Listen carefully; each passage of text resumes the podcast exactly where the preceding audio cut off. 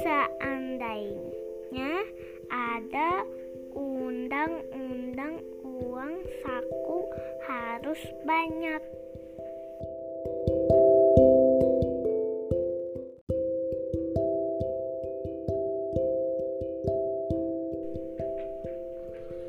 Mobil ayah sudah memasuki pintu gerbang sekolah. Bobby terlihat gelisah. Duduknya tidak tenang. Ada yang ingin ia sampaikan pada ayahnya. Akan tetapi, ia ragu apakah usulannya akan disetujui atau justru ditolak. Sambil menyetir, ayah banyak mener ayah banyak menerima telepon. Pagi ini ayahnya sangat sibuk. Ada meeting penting yang telah menunggu di kantor. Itulah sebabnya Bobby urung menceritakan apa yang ada di hatinya. Waktunya kurang tepat. Untungnya, ayah menangkap kegelisahan Bobby. Kenapa Bobby? Ada yang ingin dibicarakan? Ujar ayah bertanya. Bobby tersenyum. Ia belum memiliki keberanian. Tidak ada apa-apa ya, jawabnya singkat. Sebenarnya, Bobby sudah tidak kuat lagi menyimpan ganjalan di hatinya. Kegelisahannya berhubungan dengan uang saku. Ia merasa uang sakunya sudah lagi tidak cukup. Jumlah uang sakunya hanya 5000 rupiah. Dengan uang saku sejumlah itu, Bobby hanya bisa jajan seporsi nasi goreng dengan lauk telur ayam dan segelas teh manis. Dengan uang saku segitu, ia tak bisa membeli cemilan kesukaannya, kacang goreng, kentang, ataupun permen. Ia ingin sekali bisa mengunyah berbagai macam camilan itu pada jam istirahat kedua. Dia juga ingin mengatakan bahwa uang saku yang diberikan ayahnya adalah uang saku terkecil jika dibandingkan dengan uang saku teman-temannya. Oleh karena itu, pagi ini ia ingin sekali mengusulkan agar ayah menaikkan uang sakunya. Bukankah uang sakuku belum pernah dinaikkan satu tahun terakhir ini ya ya? ujar Bobby dalam hati. Bobby pun berandai-andai, seandainya ada undang-undang tentang uang saku yang disebut USHB, uang saku harus banyak. Pasti ayah akan memberinya uang saku yang lebih banyak. Ia bisa jajan apa saja di sekolah, Bobby mulai menghayal. Bobby, ayah tidak punya uang kecil untuk uang sakumu. Bawa saja dulu uang ayah 100 ribu ini. Kembaliannya dikembalikan sepulang sekolah saja ya.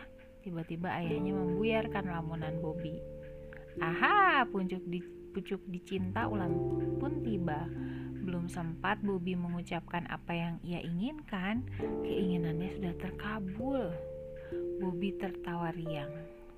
Dan ini tolong sampaikan terima kasih ayah kepada Pak Cecep. Ayah memberikan sebuah amplop putih kepada Bobby. Bobby sudah tahu apa ya isi di dalamnya. Setiap bulan, ayah memang rutin membagi rezeki dengan Pak Cecep, petugas kebersihan di sekolahnya. Di sekolah, saat pelajaran berlangsung, Bobby gelisah. Ia tak bisa berkonsentrasi. Tentu saja karena ia sudah tak sabar ingin cepat-cepat membelanjakan uang yang diberikan ayah. Ia sibuk memikirkan jajanan apa saja yang akan ia beli nanti. Jumlah uang di kantongnya lumayan banyak. Pak Istiko, guru bahasa Indonesia yang mengajar, bahkan sempat menegur Bobby. Ketika bel istirahat berbunyi, Bobby segera menghambur keluar kelas. Ia sudah punya rencana di benaknya. Ia akan jajan keluar sekolah. Akan tetapi ia tak berani kalau hanya sendirian. Bobby pun mengajak Arman dan Dimas. Tak lama kemudian, mereka bertiga beraksi menghindari Pak Satpam. Mereka akan jajan di luar sekolah dengan cara memanjat tembok belakang sekolah. Bluk bluk bluk. Mereka pun berhasil meloncati pagar sekolah. Hore! Mereka berseru riang. Di luar sekolah, Bobby menjadi lapar mata. Ia ingin membeli semua yang ia inginkan. Pertama, ia makan bakso yang dilumuri saus tomat. Hmm, ia memakannya dengan lahap. Selanjutnya, ia membeli aneka gorengan, minuman ringan, dan aneka jajanan. Semua jajanan itu memang tak tersedia di kantin sekolah. Hmm, ternyata asik juga ya punya uang saku banyak, Bobi berseru riang. Ia pun kembali berandai-andai. Seandainya DPR Dewan Perwakilan Rakyat membuat undang-undang uang saku harus banyak, tentu hidup akan asik sekali, kata Bobi kepada kedua temannya. Wah benar, biar semua anak bisa jajan sepuasnya, Arman menyetujui. Dan aku bisa jajan bakso tiga mangkok tiap hari, Dimas menambahi. Mereka tertawa gembira hingga tak menghiraukan waktu yang terus berjalan. Di sekolah teman-teman Bobby sudah kembali ke kelas dan belajar, sedangkan Bobby dan kedua temannya malah asik jajan di luar sekolah. Uang jajanku masih ada nih, gimana kalau kita main game online? Bobby memberi usul. Arman dan Dimas saling berpandangan. Ayo, kata mereka serentak. Mereka bertiga rupanya sudah lupa daratan. Mereka pun nekat memasuki pusat game online. Padahal mereka masih memakai seragam sekolah. Bobby merasa senang sekali karena bisa mentraktir teman-temannya, rasanya seperti jutawan. Jika sudah bermain game, tentu tak akan puas jika hanya satu kali bermain. Ketika akhirnya tanpa terasa uang yang diberikan ayah habis, Bobby pun menggunakan uang yang dititipkan ayah untuk Pak Cecep. Ia sama sekali tak merasa bersalah menggunakannya. Namun kegembiraan mereka tak berlangsung lama, bersamaan dengan ludesnya uang yang dititipkan ayah. Entah mengapa perut ketiganya menjadi sakit. Bobby segera ke belakang untuk buang air besar, disusul Arman dan Dimas. Mereka bertiga rupanya terkena diare alias mencret-mencret. Mereka lupa bahwa jajanan di sembarang tempat itu kurang terjamin kebersihannya. Saking mulesnya perut mereka, hampir-hampir saja mereka tak sanggup untuk melangkah kembali ke sekolah.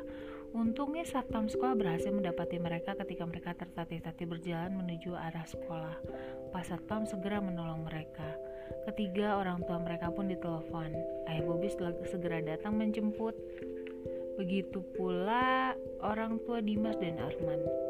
Bobby menyesal telah jajan sembarangan, terlebih lagi ia telah berbuat salah, tidak menjaga amanah ayahnya karena keasikan menghabiskan semua uang yang dititipkan, termasuk uang di dalam amplop untuk Pak Cecep. Sekarang ia pun paham mengapa anak-anak tak perlu banyak-banyak membawa uang saku ke sekolah. Nah, uh, sekarang kalian sudah tahu kan apa akibatnya jika membawa uang saku terlalu banyak? Kalian tentu bisa mengambil hikmah dari kejadian yang dialami oleh Bobby. Membawa uang saku terlalu banyak sekolah itu dapat membawa, membuat kalian tidak konsentrasi dalam belajar, sebab maunya cepat-cepat keluar kelas untuk jajan. Selain itu, memiliki uang saku banyak membuat kita cenderung memiliki keinginan untuk membeli segala sesuatu Padahal belum tentu sesuatu itu kita butuhkan. Kalian pun dapat menjadi anak yang boros. Jika suatu hari nanti kalian mendapatkan uang saku yang cukup banyak, belajarlah untuk mengaturnya dengan bijak. Misalnya dengan cara menyisihkan sebagian besar uang tersebut untuk disimpan di rumah atau ditabung. Dengan demikian, kalian akan jadi anak yang dapat mengatur keuangan untuk kebutuhan yang lebih penting kelak. Misalnya membeli peralatan sekolah atau buku cerita menarik yang kalian inginkan. Thank you.